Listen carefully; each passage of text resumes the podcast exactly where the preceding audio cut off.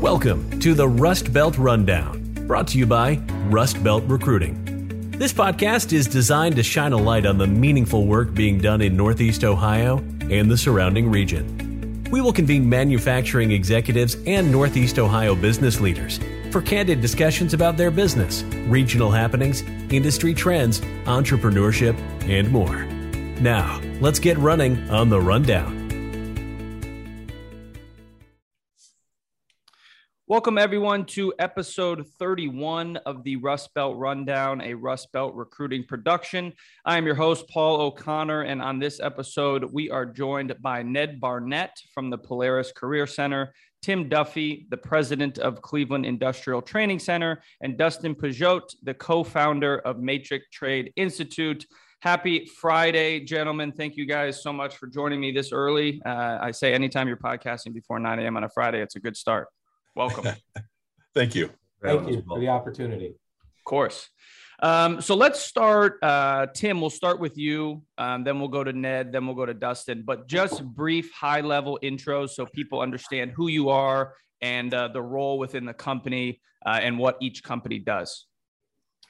Sure. Uh, again, thank you for the opportunity. My name is Tim Duffy. I am uh, the president, Cleveland Industrial Training Center. I've been here 15 years. Prior to that, I ran the National Tooling and Machining Association Training Center, that's a mouthful, uh, in Akron for uh, 14 years. This is about machine trades, machine machinist training, CNC machining to be uh, specific, and then more advanced training.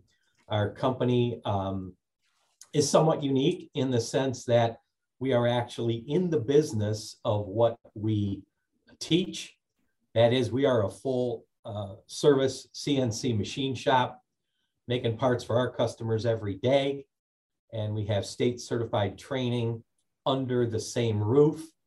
Uh, our, our clients are, you know, a guy walks in off the street looking for a career change, uh, agencies, vets, and companies. We do uh, a, a, considerable amount of uh, em, employer training, incumbent worker training uh, that uh, is growing more and more prevalent uh, these days.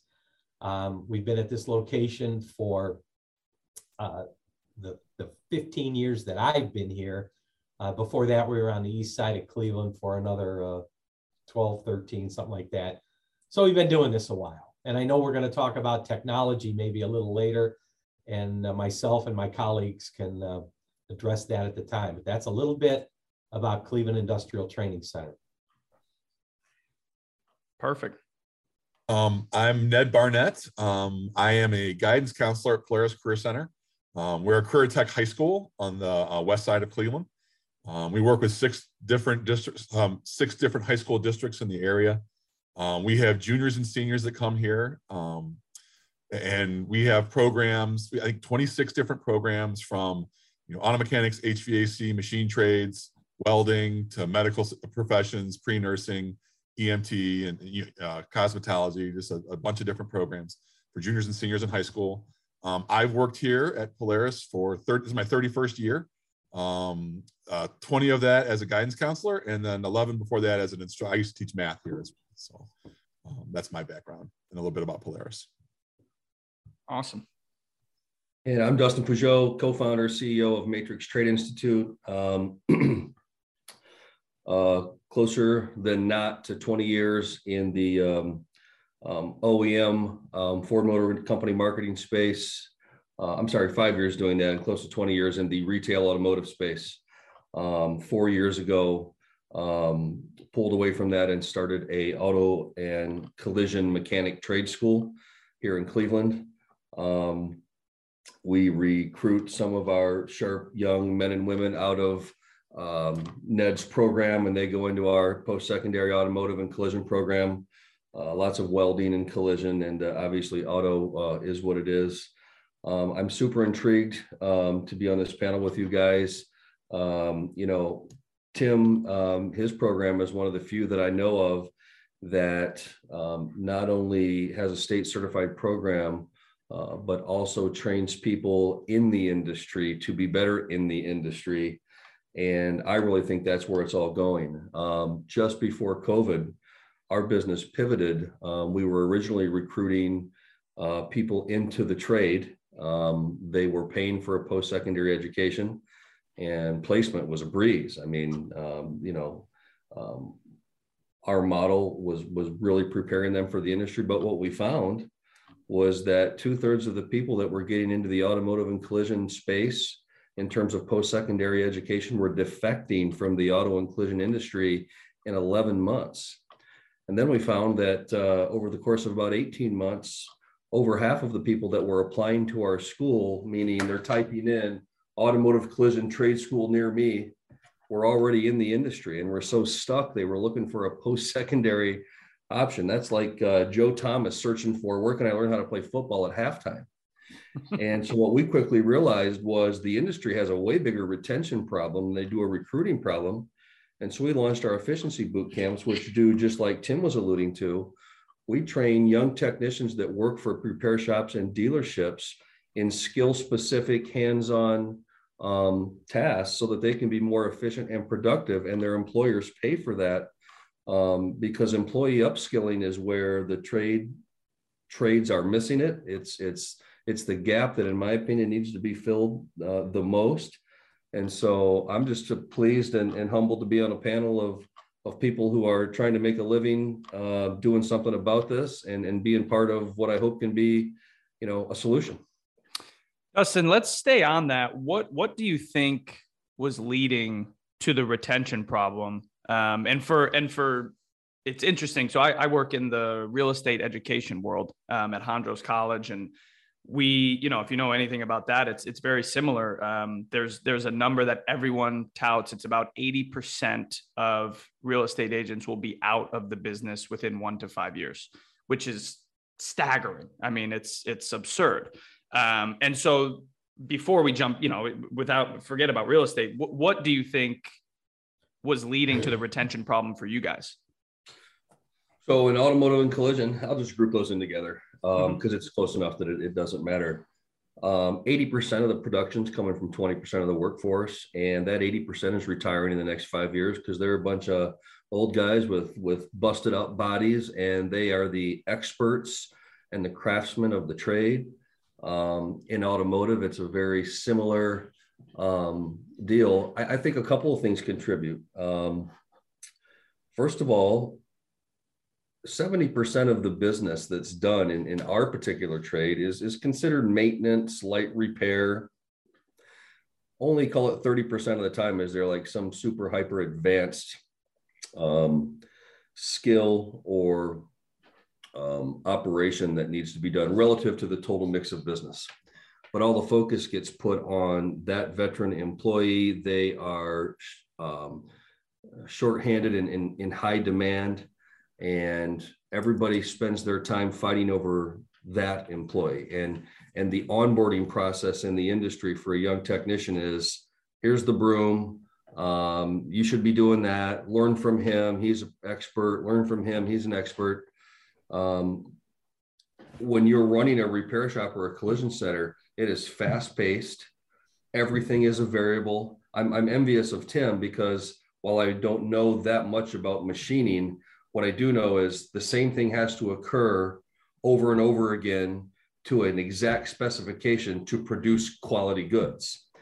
Um, we thought originally when we were going to start Matrix that, gosh, maybe we could run a live shop and use that for simultaneous hands-on internship. But the reality is, is every car is different, every brake is different, every customer is different. So you can't you can't live in an environment and simulate an environment. Um, but but back to your question, the industry just threw people into the deal. The ones that survived had plenty of work. The ones that didn't survive um, had to find something else. Now, what happens is post COVID, it's even worse because a lot of the workforce didn't return especially the the older echelon that maybe had three to five years left that had all these skills and talent, they, they didn't return. Um, in the last number of years, the business has gotten better about realizing that they at least need some sort of mentorship program. But the problem is, is if I'm a young technician and Ned is the veteran, and, and my mentorship program is, you know, Ned's going to train you. Ned gets paid in a flat rate environment where Ned taking time to train me essentially costs him money. And he'll do it because he's a good guy a couple times, and then he'll get frustrated. And then he'll do it a couple times more because his manager pays him an extra few bucks an hour. And then that'll go bad. And the reality is, is Ned's a great technician. He's not really an instructor. He doesn't want to lose money to teach somebody, and he's tired of doing it. And he just wants to, he just wants to work. And so that's about as good as it gets. So here, I made this mistake for 15 plus years running Ford dealerships. There's not a solution to get guys from single A to double A and get them prepared for triple A. And, and that's where we focus. So I believe that the problem with retention in the industry is there aren't enough businesses focused on just staying at the entry level, just making sure that they have the teeth to stay in the industry and be productive and be valued. And so you have to be willing to focus as much on the employer and their shortcomings in that equation as you do the employee and their opportunities in that equation. So I don't want to get too lost on our hmm. business model, but fast paced retail customer facing businesses have a tough time being schools and being good providers in such a competitive environment where there's such a shortage of technicians already. If I could, if I could uh, jump in just to buttress a lot of those same points, you you hit the nail on the head. In our industry, what what I find in CNC machining, we have zero problem placing students. I mean, they jump out of here in this market in this day and age, and um, sometimes companies contact me and they're confused as to why, with such a great company and a great opportunity, they find that people are leaving in two or three years, and they're asking me, well, why is this happening? And the, the answer that keeps coming back is exactly what you were talking about. There has to be a mechanism, uh, whether you're a small company or a large company, for employee retention, because these new, perfectly groomed people with five years' experience are not going to fall off a tree and roll in your front door. You have to have a way to keep them engaged and involved. And the good news is, I'm seeing that in my industry. I'm seeing companies that now uh, uh, dedicate resources to people who have titles like talent, uh, talent, uh, not only talent acquisition, but talent movement within the company.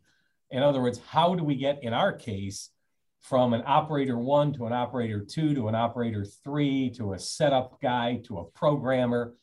How do we do that? Because if you don't do that, uh, they're going to get bored and they're going to leave.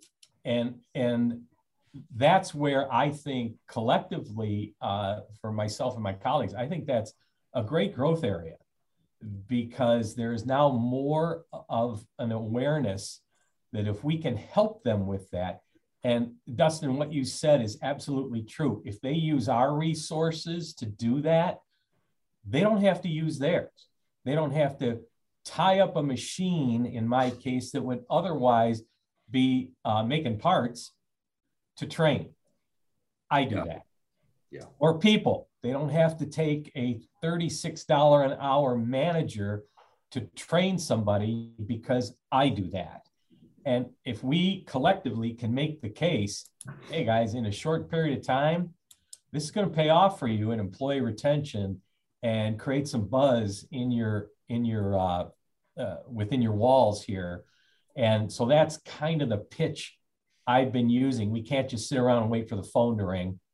And uh, as I said, placement isn't a problem, but you got to keep the ones you have. And we're trying to make that case to our employers? Yeah, we we um, we keep it real simple. There's not anybody that contacts us, Paul, that doesn't say, "I need three A technicians." And in the beginning of our journey, I was scrambling around trying to use my resources and help them out. And really, what they're saying is, "Hey, I've got a million dollars to spend. I just need six LeBron James, one for each position, and my sixth man." Okay, well that, that is a Yeah, that is right. a beautiful fairy tale. Yeah. You, Yeah. know, you might need you might need seven basketballs for that to for that to work out. Uh, I want to be an reality- astronaut. What's that? I want to be an astronaut. Yeah, yeah. Yeah. Well, that would be easier than than, get, than, than getting five A technicians or LeBron James. So we're we're on the same page there. So what we now say is, listen, why would we graduate one person into your school if you can't prove to us that you're spending time, energy, and resources on keeping your own people? When we're fighting a cultural issue where people defect, I got a chance to put somebody in a business that says they're a great place to work and a business that spends money elevating their current technicians to create more productivity, a career path for them. And I think that's the magic buzzword that Tim's talking about, that Ned's program gets people started on if they're if they're in the mindset that that we don't have to unbrainwash them to be a tradesperson, um, which which is becoming easier every day, but it's still Yep. something that we have to overcome as a society. But when you when you start talking about the businesses that can listen, Tim, to your conversation that says, spend some money to help me train them for you so you can continue to run your business. And the ROI will be faster and more exponential than you could possibly imagine. There's only 20% of the world that's prepared to even listen to that right now. The good news is there's not so many candidates wanting to learn the trades that we're trying to fill that we still can't place everybody. But companies can say that they provide a career path for their employees. And so my challenge to the companies that says, "Oh yeah, we have a career path, we have this and this," they, they're going to start talking about pay. They're going to start talking about vacation time. They're going to start talking about pizza on Fridays. Nobody cares about that. Okay, we did a poll of our own students, and then I found that I could have saved some time because you can Google any article that says why do people leave a job or why do people leave a trade, and you can blindly scroll on that list, and you can hit whatever article pops up, and you're going to find some form of. And I'm anxious to hear if you guys see this on your side. Number one reason they leave is not money; it's because they don't perceive that management cares. Number two reason that they leave, they don't know what their career path or advancement plan looks like. Number three, they feel like they, or more importantly, their supervisor is overworked as it relates to them understanding their job. Number four, they're not passionate about what they do. How could they be if the first three are actually true? And number five, they don't feel like they're part of something larger. Then you get into things like compensation and benefits. So when I say to employers, well, what's your career path look like? And they say, we'll have one. And I say, okay, cool. Well, I assume you have that path posted somewhere. And this is where Tim was talking about M1 to M2, M2 to supervisor one, supervisor one to, uh, you know, uh, if anybody wants to take a wild stab at what percentage of employers in the automotive and collision industry have that career path documented on the wall, I would bet you'd all be real close. And even if somebody does have it documented, do they execute against it on the timeline that that documentation shows to the confidence and satisfaction of the employee, despite, oh, we're really busy. Earl's on vacation. Nadia has COVID. So guess what? I know you were supposed to go to training, but we're busy today. So we'll put that off. And we wonder why people defect. So trades, businesses have to get serious about what that career path looks like. And then they need a partner to hold them accountable with money, because the last I checked, money is what holds people accountable. So that the person that matters most in that equation, the employee who's getting seduced by Amazon, come work for Amazon. We'll make you a doctor. We'll give you your dog's birthday off. We'll give you 50 days of vacation day one, and we'll make it look like sunshine. And guess what? Working for Amazon sucks. FedEx tells a really good story. Go find me a FedEx guy that's not ready to commit. Um, well, I shouldn't say anything too crazy, but that is really thrilled about working for FedEx. We're losing tradespeople to these big companies that have a great Super Bowl commercial, and working there is not that great either.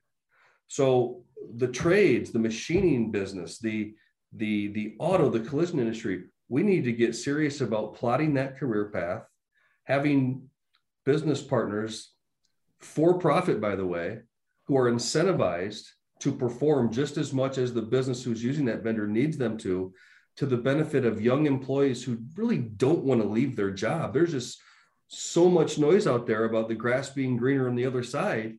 And we're talking to people that are 30 years and younger. Why, why, why wouldn't they believe Amazon, FedEx, everybody else, Carvana, who's telling this amazing story.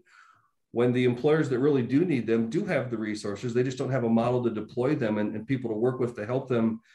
You can't be a great producer and be a great trainer. You have to be a great trainer or a great producer. That's okay.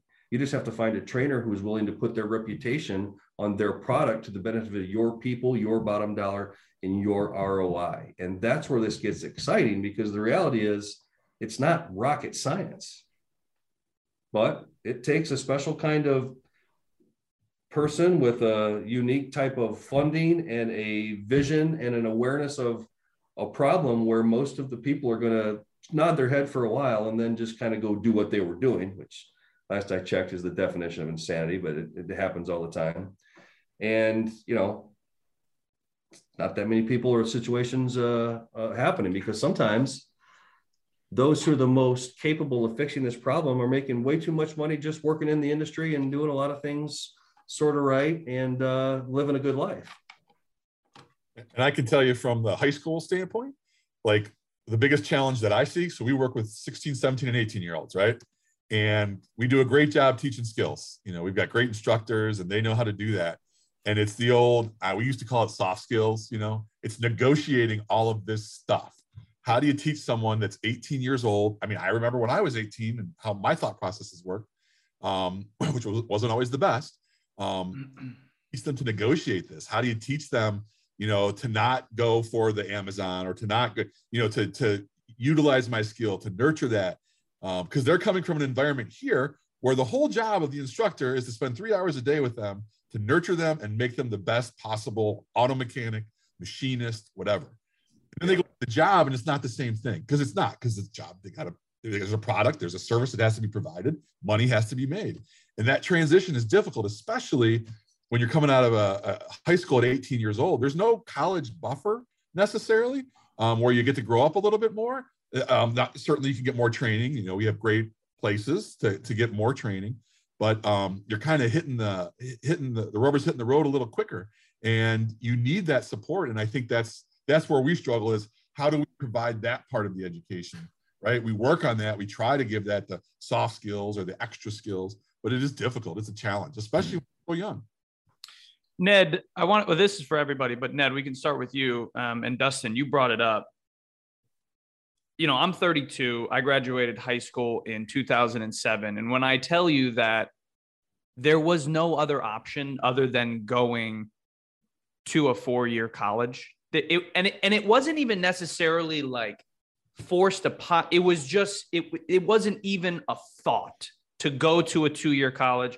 or to go learn how to do anything other than just hey you got to go to you got to go to a four year college that's it that was ingrained in us now blame is a strong word. I'm not trying to blame, and I loved it. I went to Ohio University. I had the time of my life. I wouldn't change it for the world, but I think you know, that was. You know, he can play beer pong. Yes, absolutely, I can. So that was drilled into us by my parents, the boomers. A lot of that was, and and because the ROI on college for them was exponential. You know, they spent thirty thousand dollars on a college degree and made that within two to three years of getting out.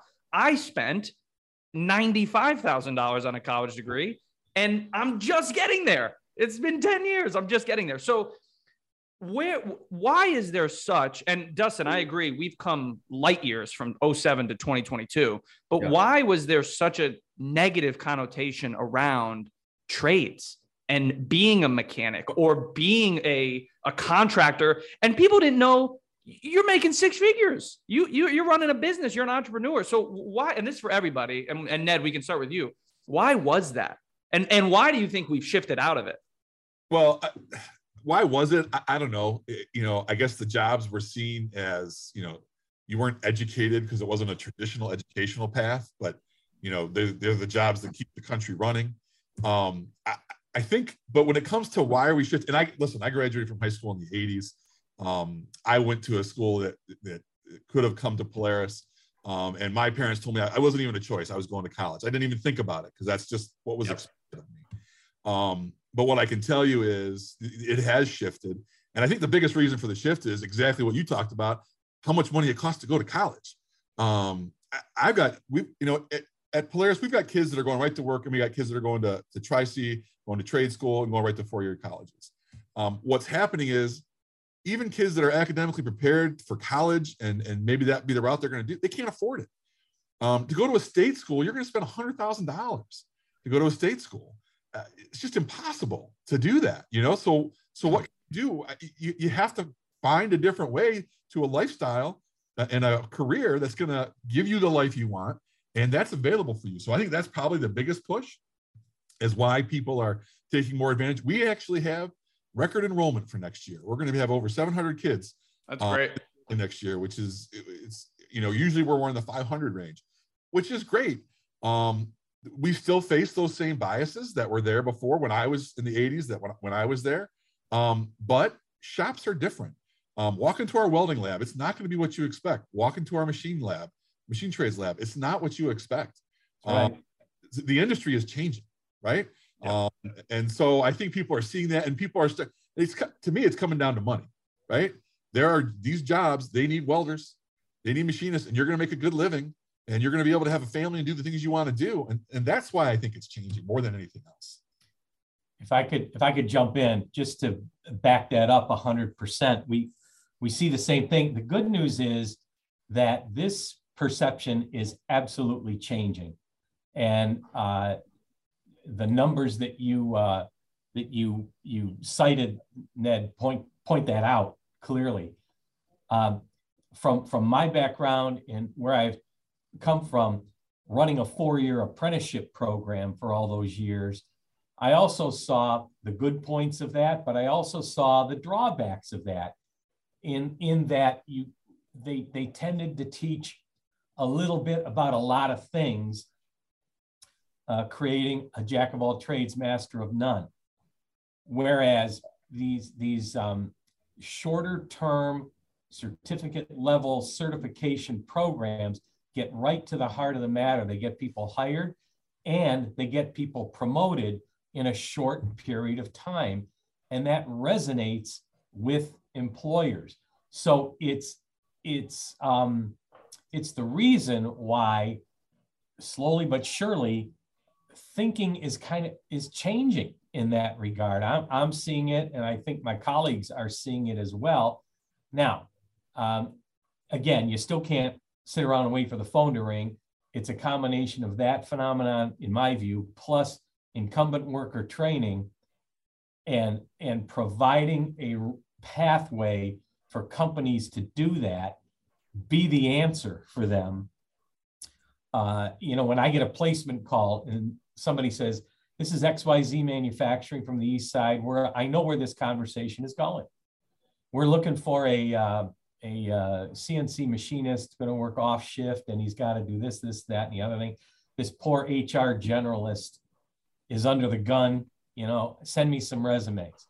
And, you know, it's just, I need more detail. I need to, I, I want to try and make a really good fit there not just throw a body at them, okay? Because I, I do a disservice to uh, them and us and my student by doing that. But technology is is what it's all about. With uh, you know, I'm 66 years old. I mean, I don't even want to go back to high school, but those those that time frame. But you know, cell phones used to be the size of bricks okay? And look at them now. And in all of our respective uh, businesses, trade, all of our respective trades, you can make a similar analogy. Look at the technology that has happened within our, our trades. It's nothing like it was 20 and 25 years ago. And that changes the job description of even entry level people. And that is appealing you know, but we have to make the case. And you you mentioned about go look at these labs, go look at these companies. You can eat off the floor in manufacturing companies, believe it or not, you can. And that has a high degree of appeal. So good news is to me, it is changing. And uh, it, it's up to us to provide a path, not only for students, but for our employers as well. Yeah, I think the easiest way I can say is is I blame Steve Jobs. I mean, my generation, born in 75, we had a personal computer when I was like 10. And I mean, that was like the greatest Christmas ever. And I was playing Where in the World is Carmen Sandiego. So, you know, I knew about the world. I knew what the uh, um, capital of Iceland was and, and what their trades were. And then the world got bigger, you know, for a 10 year old in 1985. And then you accelerate that to the to the next generation. Then we get to Paul's generation. Uh, now the entire planet is in our hands. And let's just take it from whenever Facebook started to about five years ago. Um, not only simultaneously was every college football game broadcast, no matter if you had the basic cable package or not. Um, every every experience was visible on TV, and and now uh, we could share our perfect lives to the globe on Facebook, and everything was in our hands. The world was our oyster. We were one click away from an experience, and I don't know what percentage, but that percentage there's a there's that contributed to people thinking that I can do something other than a trade or I should do something other a trade. Um, that that contributed at some level, right? Because parents wanted to brag about what Billy was doing.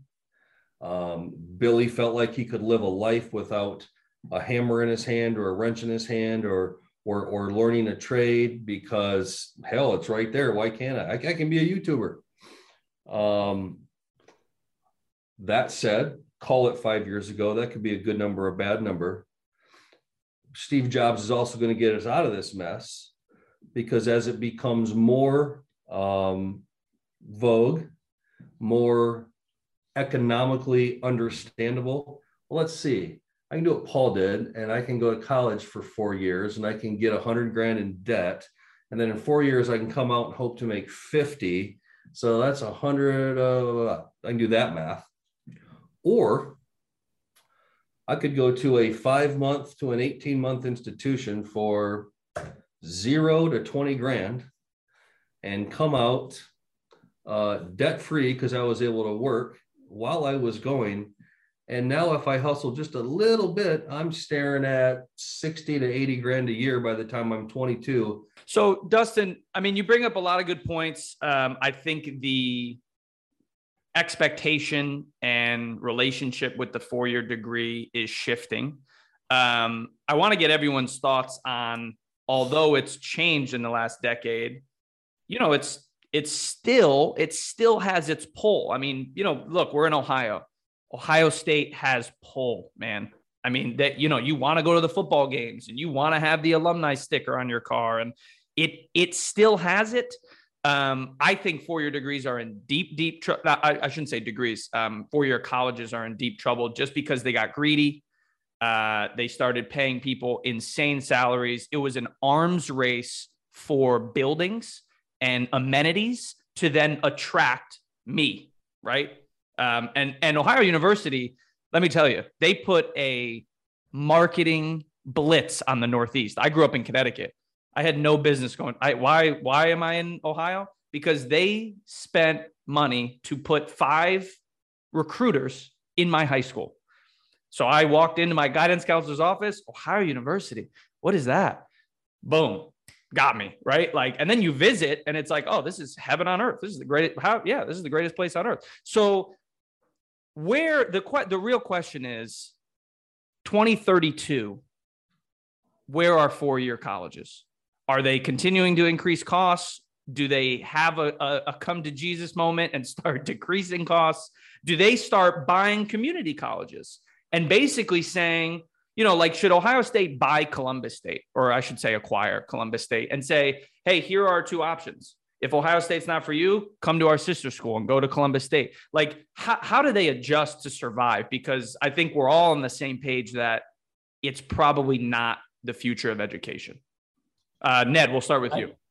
Well, I absolutely agree. And I, I can tell you, I think the four year university needs to, and listen, I went to Defiance College, I had a great experience there as well. Um, but they need to, to, to kind of learn to play nice with others. And Yeah. what I mean by that is, is, is yes, it's it's an it's great to go to these places, but things are done not only the way you do them. Work with us so we can make that transition better, right? Or we can give you what you need. And it's just difficult because coming from the career tech, and we work with Tri-C a lot simply because um, it's a natural partner to us, a two-year school that has all kinds of different training. And that's what their mission is. So they work, we work well with them because we have that relationship and it's just a natural relationship and we talk and work with them all the time. And we universities need to do that because they can't keep, keep getting more expensive because nobody can afford it. I couldn't agree more. It's all about partnering and the smart ones do it. And the, um, let me say, less than smart ones uh, don't do it and, and put up barriers. We have uh, relationships with uh, many, and we have others who still view our type of training as second class citizens. And it's very frustrating at times because I think they're doing a great disservice to their student body because there are certain things that we offer that nobody else does. And, and I, so I think it comes down to partnership. So I don't think the four year degree is, is dead by any stretch of the imagination. And gentlemen, I, I think we need to be careful not to sell against it, but sell with it. And what I mean by that is do this now, get yourself in the door, get yourself promoted. And if they want to make you a supply chain manager in, um, or send you to Six Sigma training or school or something, let them do that on their dime. Okay. But right now, you need to go to work and you need to go to work in a viable area that pays a decent wage and you can upscale you from there. And um, we don't need to teach you everything right now. So that's, That's a great model. it. it, it makes me even think about i think about our medical professions program a lot of those students want to end up um, uh, nurses doctors but what they do is they come to us we, they get a certification state tested nursing assistant with us so they can do some of those basic skills and work in hospitals and nursing homes they go to tri-c get their rn go to work as an rn get it metro get it you know one of any one of the, the areas and then they get their bsn while they're working and being helped to pay for that that's the, that's the perfect model because they got to get out there and make money and they're going to end up with their bachelor's degree because they need that for their profession but they had to get it not just right out of high school Yep. Good Tim, example. Tim, we'll start with you for this question, but you brought up technology earlier and how much it's changed, right? You know, you know, you had the cell phone example. Mhm. Um, how do training companies and companies that are looking to hire, whether it's automotive or manufacture, whatever it is, you know, it changed now. Technology changes every three months. It's it's tough to keep up with. But how do you guys keep up with it, right? So like, you know, the automotive industry needs this skill. This training center needs to train for this skill. Is there communication there? Um, and how do you guys kind of keep up with that? Because I would assume, I do not know, but I would assume every year a new car comes out, there's probably one new feature or one new thing that you need to know how to fix, right? It's it's crazy. So how, how do you guys keep up with that? It's a- Was that to me, Tim? Uh, yeah, we'll start with you, Tim. Yep. Okay, well, uh, I often tell my students, you know, the, the guys working at machine these days, uh, depending on what level they're at, they're closer to engineers than they are laborers. You got to think on your feet. And a lot of that comes down to technology because every bell and whistle that is added requires training. And we're trying to hold, I'm going to get a little deep in the weeds here, but we're trying to hold tolerances half the width of a human hair. And the machine has the ability to do that. But it doesn't matter if the person at that machine cannot handle that technology, cannot check those parts and make adjustments on the fly according to training. That's in my field. All of my colleagues have similar examples of that. And, and you're right, every three to six months, a new bell and whistle comes out And we have to be prepared to address that in training. The good news is small ships steer faster than aircraft carriers.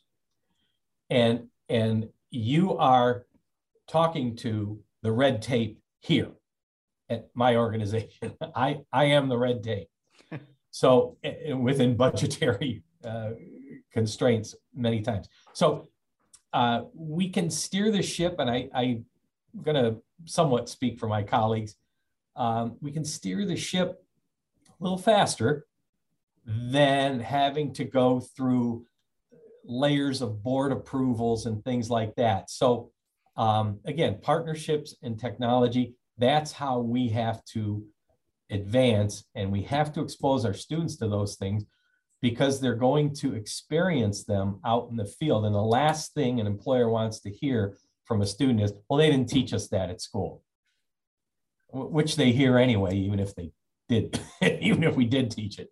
Um, but um, they don't want to hear that. So we have to keep up. We do keep up. And, uh, you know, that, that is a difference maker for us. I think that uh, he makes a great point. I kind of look at uh, four-year institutions as the oil freighter. They're so governed. There's it's such a business model. There's no possible way they can react to all of the industries that they uh, provide um, certifications or degrees for because they're so horizontally focused that it would be impossible to stay up to speed uh, with all of them. I think the opportunity is less about, um, and I agree, by the way, I, I don't compete with four year degrees. I don't even compete with two years, two year degrees. We are a hands on, accelerated, work while you train, employer centric uh, operation. And because we also take money from employers to train their people, our model forces us to be relevant because we're training their people on their technology. And then we put the burden on them to pri- provide us with the new technology because writing training and processes against new technology is actually not that difficult because the people that need it done are more than willing to provide it, whether that's an OEM manufacturer or whether that's a particular dealer. So the playbook is there. There are people that are incentivized to provide training institutions the playbook.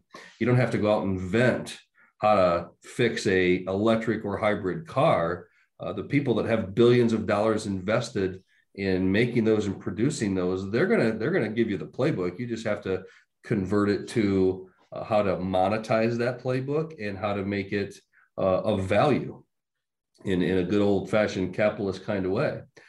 I like to put the responsibility of how this goes forward on the companies that need to be able to sell come work for me this is the career path. This is the interval in which it will be provided to you. This is the technology that will guide you from day one so that you have an interface with your employer and your career on your phone.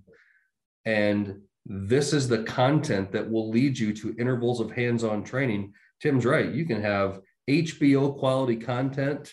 Um, infused directly into someone's cerebral cortex. But if they don't learn how to actually do it or why it's being done through some level of repetition, all that noise is just noise. So it's giving companies the ability to use technology to guide the people that work for them and whom they are recruiting through a career path that has checkpoints of execution that remain up to date with what the industry needs so that there continues to be ROI for the employer on spending that money with the training partner. And I think that's the only way that the four year traditional model of education or, or the free community college education. Listen, I'm not knocking Tri C. I love that model. It's needed for a hundred reasons. But the reality is, when you do something for free, you're less invested than when you don't. So the education that you're getting for free or that is supplemented, or even if you're paying, better have real teeth into what it is that you're investing that time and or money into doing. And that can't be governed by some broad based curriculum that's focused first on the United States Department of Education, second on the accrediting bodies that the US Department of Education says if these people say your program's good, it's good. Third, the people who haven't been in the industry for 20 years who are writing the criteria for those accrediting bodies. And now I've put you to sleep, and we wonder why um, the the college education is is not current relative to the needs of businesses like like Tim's or or, or, or, the, or the manufacturers, or the dealer groups that we work with. So we have to be partners with industry and learn how to help industry create their own career path, execute against it. And there's a business model, there's a need, and the companies will pay for their people to get the further education that they need. Okay, the people, the, the, the, the workforce doesn't have to pay. They don't have to go finance $100,000 at a rate that's not going to get any lower and spread it out over the rest of their life. They need to learn a skill that works with some sort of a career path that's tied into education and technology. So they have the confidence to just go get a job at that company. And as the companies deliver on that promise, then we will see people feeling like it's cool to share on Facebook that they just went and got a job that that has an educational component. I, I think that's where we can win. You're here. Where do you where do you guys see? So I'm going to bring it back to real estate. So in real estate, depending on the state you're in, obviously it's all different. But in Ohio, it's 120 hours. Um, you can get it done. I would say two the three months would be really good you know like you can three months would be pretty quick you take your test and you can be a licensed real estate agent but then every three years you have continuing ed you have to take in order to keep your license now in real estate it has become a click click click click click online $30 i don't care i'm not paying attention i need this to keep selling homes um, which depending on the real estate agent you ask is a great thing or a horrible thing um, where do you guys see, and I, I think we're all on the same page that upskilling and reskilling is super important. Um, but is that required in the industry you're in? And should it be required in the industry you're in? And then the, the part B to that is how do we not let it become what it has become in the real estate industry, which is, oh, I need my CE. And they and it's always like this last minute thing. Oh crap, my three year CE is due let me Google where I can get it for $34 and click through, and they're done in an eight hour course. And some people have literally said they've got an eight hour course done shopping for groceries. So it has become, I mean, whatever is lower than a commodity, no one cares. Um, and it's not educating anyone. So I guess it's a it's a convoluted question for sure. But first is like, do you think that model makes sense for other industries in terms of just being a requirement? And then part two is how do you not let it become what it has become in the real estate industry? Um, right. Ned, we'll, Ned, we'll start with you. Well, yeah. I, it, is it important? It's important if it's meaningful. We just we just heard, you know, in this industry, things are changing or technology changes, right? And so to to make it valuable, it has to be worth your while, right? You know, I, as an educator, I have to relicense every five years, and I have to do my. You know, I, I have different ways I can do that um, and as a guidance counselor, I choose certain courses that I want to take because I'm interested in that. That's going to, I feel help me in my job because I value that. So that's what I think that's where it has to be. It has to be something of value. I think too many times we just think, okay, yeah, you have to do this. That sounds like a good idea. Let's rubber stamp it. And, and okay, there's a process for that. But are we really putting time into making that meaningful? I'm going to guess, and I'm not in this world, but I'm going to guess an industry where um, the training is crucial because if you can't do it, you're not going to produce what you need. That makes things a little different. I'm sure these guys can speak to that a little more. I, I can go. I, um, um, it's got to be meaningful. If you're making a decision to go into real estate, um, it's because you're making a decision not to go to college. Whether you're already in college and then you got into real estate, whether you're taking a break from college, so you're going to go sell real estate, or whether you're selling real estate on the side while doing some college. Doesn't matter. The point is, I'm in real estate for one reason to make money. Not because I love houses. If I just love houses, I'll just watch the HGTV network.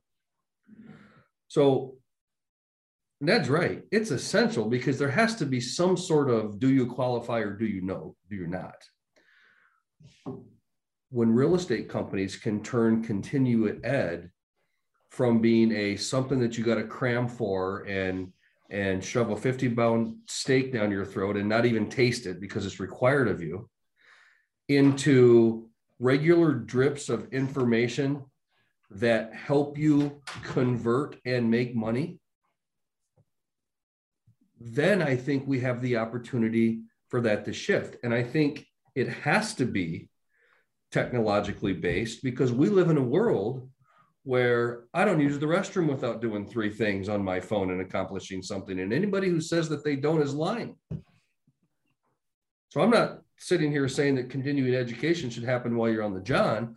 I'm sitting here saying that when companies can figure out a way to distribute content that is meaningful to the performance of their employees, there is no reason the governing bodies can't get involved and certify that content if if you must so that we can kill two birds with one stone. And then what will happen is the person that matters most the person that's choosing to make money selling real estate can feel like that continuing ed helps them sharpen their knife every day instead of just being this burdensome checkpoint that nobody cares about because they're all trying to make money until they lose the ability to be certified or be able to do something because of these meaningless checkpoints along the way. And, and I can tell you that I'm very familiar with a company that spent the last two years, and it was inspired by real estate, Paul. That's why this is interesting to me. Um, mobile training that delivers video content in short form to an infinite number of employees where after watching short form videos, they can answer a few questions and then the essential part. They have to video role play simply by hitting record because that mobile LMS integrates with the phone's camera. I watched Ned with a three minute video give me some awesome information. Then I got to ask about answer three questions just to make sure I got the high hard ones that Ned really needed me to get across. But now I can't cheat because now I'm going to hit the role play button and even if I'm practicing poorly, I'm still practicing and I'm still delivering the three points that were the most important part of the three minute video. And where the technology gets very interesting to our industry at Matrix and to the auto industry is that's not where the road ends on technology like this. The person that signs the check for a technology like that doesn't really need to watch 100 or 1,000 learners do role plays. They need to watch one, 10, or 100 managers who are in charge of those people and determine did the manager actually watch the role play and accept it or reject it? Because when we want to have technology be a regular pulse of good information that helps us do our jobs, in today's society, what we really need is from feedback from our manager as to whether or not those role plays are being viewed, are meaningful, and get that feedback that says, I got my like today. I'm good. I better check into this thing tomorrow because my manager's watching. But managers get busy. Not all managers are great managers. Tim and Ned know that. You've seen that, Paul. So if the executive can simply look and say, are the managers of the people who are getting this learning just checking in every day to see if they've answered their questions and done the role plays? And the ones that haven't, checking in with them, say, hey, let's keep this up in a proactive way where it takes a few minutes every few days and it's meaningful because you can create content instantly on a phone and keep it updated and shoot it to those people. It allows you to have technology that can be on the go. It allows for the creation of content that is a derivative of today's needs and conversations but provides companies with the ability to just hold people accountable to checking in. Because if they would just do that it wouldn't have to be great content. It wouldn't have to be great training. It would just be ongoing and so I think you're going to see technologies like that emerge to give businesses, real estate company, franchise operations the ability to give a regular drip of information to their employees in an environment that our employees are used to and already addicted to. So I go back to Steve Jobs caused this mess, but he might just be able to help us fix it if we get smart about how to use it. And that's where Tim's Freightliner versus the Ferrari comes in because it'll take education 11 years to talk about that and screw it up and develop it and uh, Ned's laughing casinos. Both my parents were teachers, so I get it.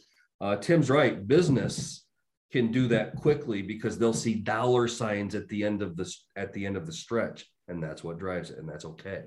Smart business will will do that. You know, I I think that um, digital versus hands-on comes into play here.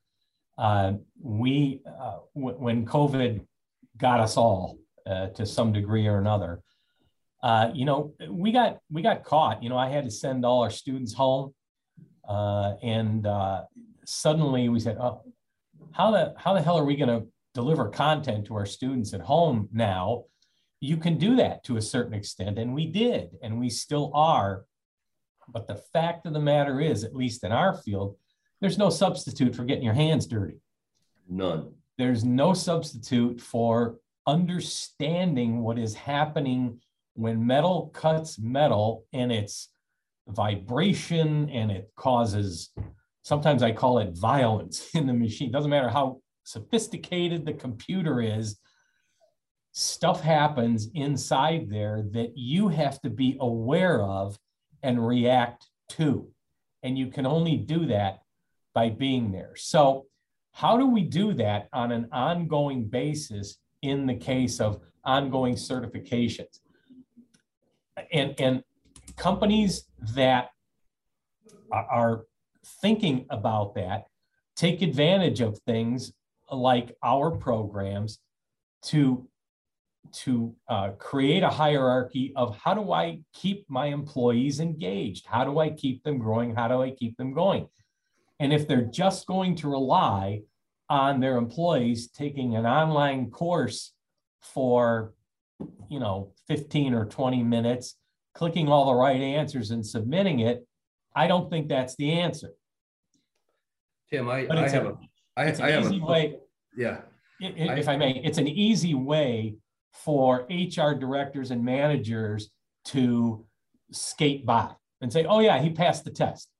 Well, okay, but um, uh, did he, did he really prove that he can do this and that he can retain it 15 minutes after he passed that test? That's where folks like us come in, quite frankly.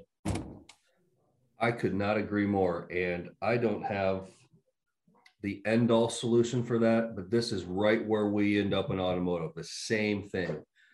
How do we know that they can actually do it to the point where we're comfortable letting them do it?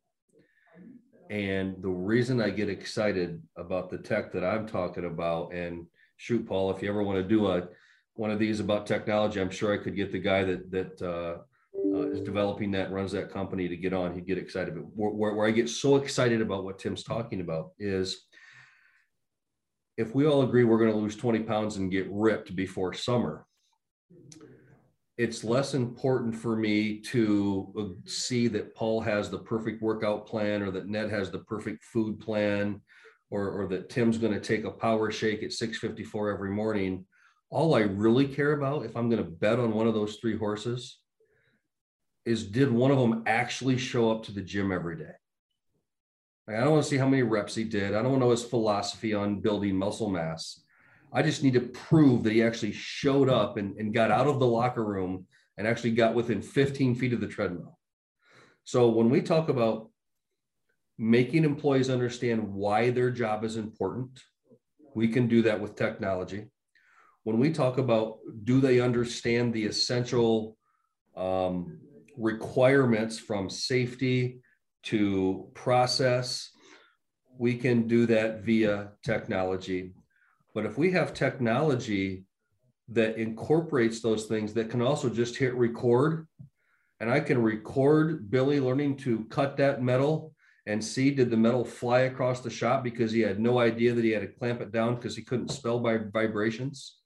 I can at least hold somebody accountable to proving that Billy did 10 reps. And by the last rep, his supervisor or mentor or manager had on video him cutting all the way through that steel and it being a clean cut where all the safety uh, requirements were done. So if I can serve him the Y video, a few questions, and then hit record and do that without anything other than a couple guys' cell phones on the job in a convenient way. Now, to Tim's point, I can at least prove repetition. I can prove to the benefit of the company and their indemnification maybe more importantly, to the benefit of the employee and to the convenience of the supervisor who's asked to get this guy his repetitions and get him trained up. I don't have to have him be a production studio. I just have to have him hit record so he can cover his butt and prove that this person learned it. We're at least getting closer to ways to use convenient technology that are already in our employees' pockets to prove what is the most essential part. Did they hands on experience it, learn it, and get confident with it? So, in my opinion, that's at least closer to where we are today and could at least help bridge that gap between tech and what Tim's talking about. And imagine a world where we could filtrate that kind of technology into Ned's programs and companies could see students in high school programs who did perform the reps and who didn't perform the reps.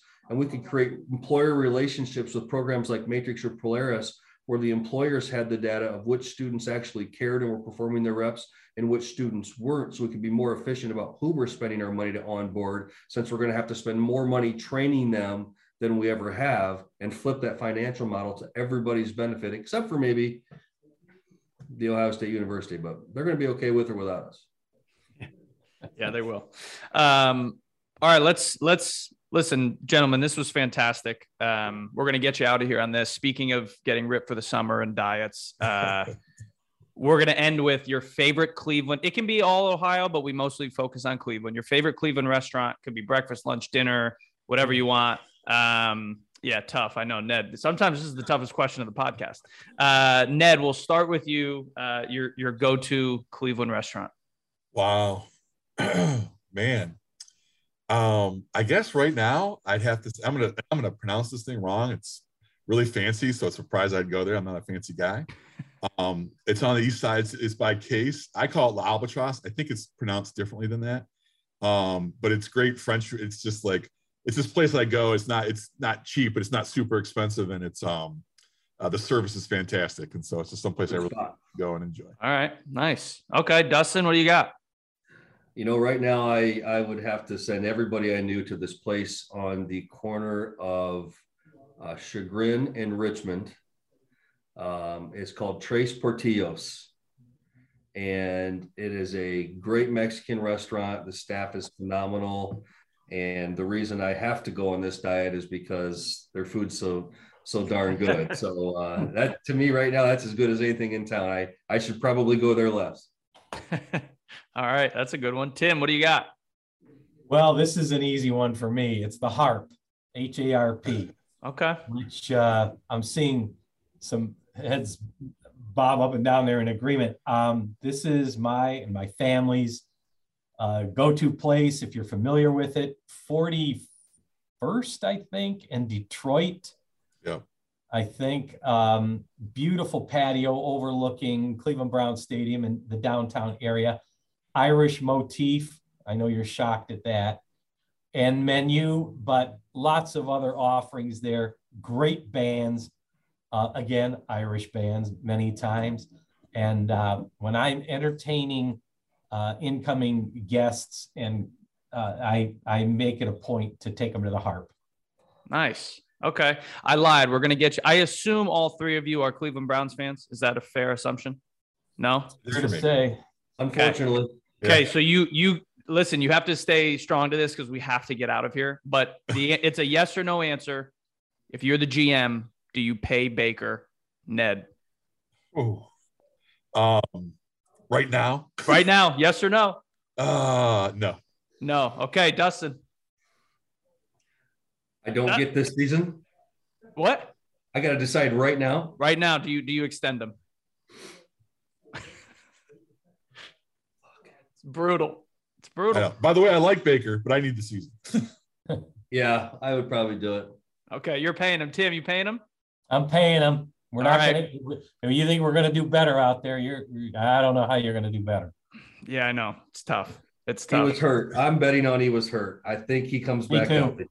It's a good bet. It's a good bet. All right, listen, guys, I really do appreciate it. We'll have you on again soon. I think we could talk for another two hours, but I know, uh, you know, we got work to do. So thank you again for coming on, and uh, you know, we'll we'll all uh, touch base again soon. Thank you guys so much.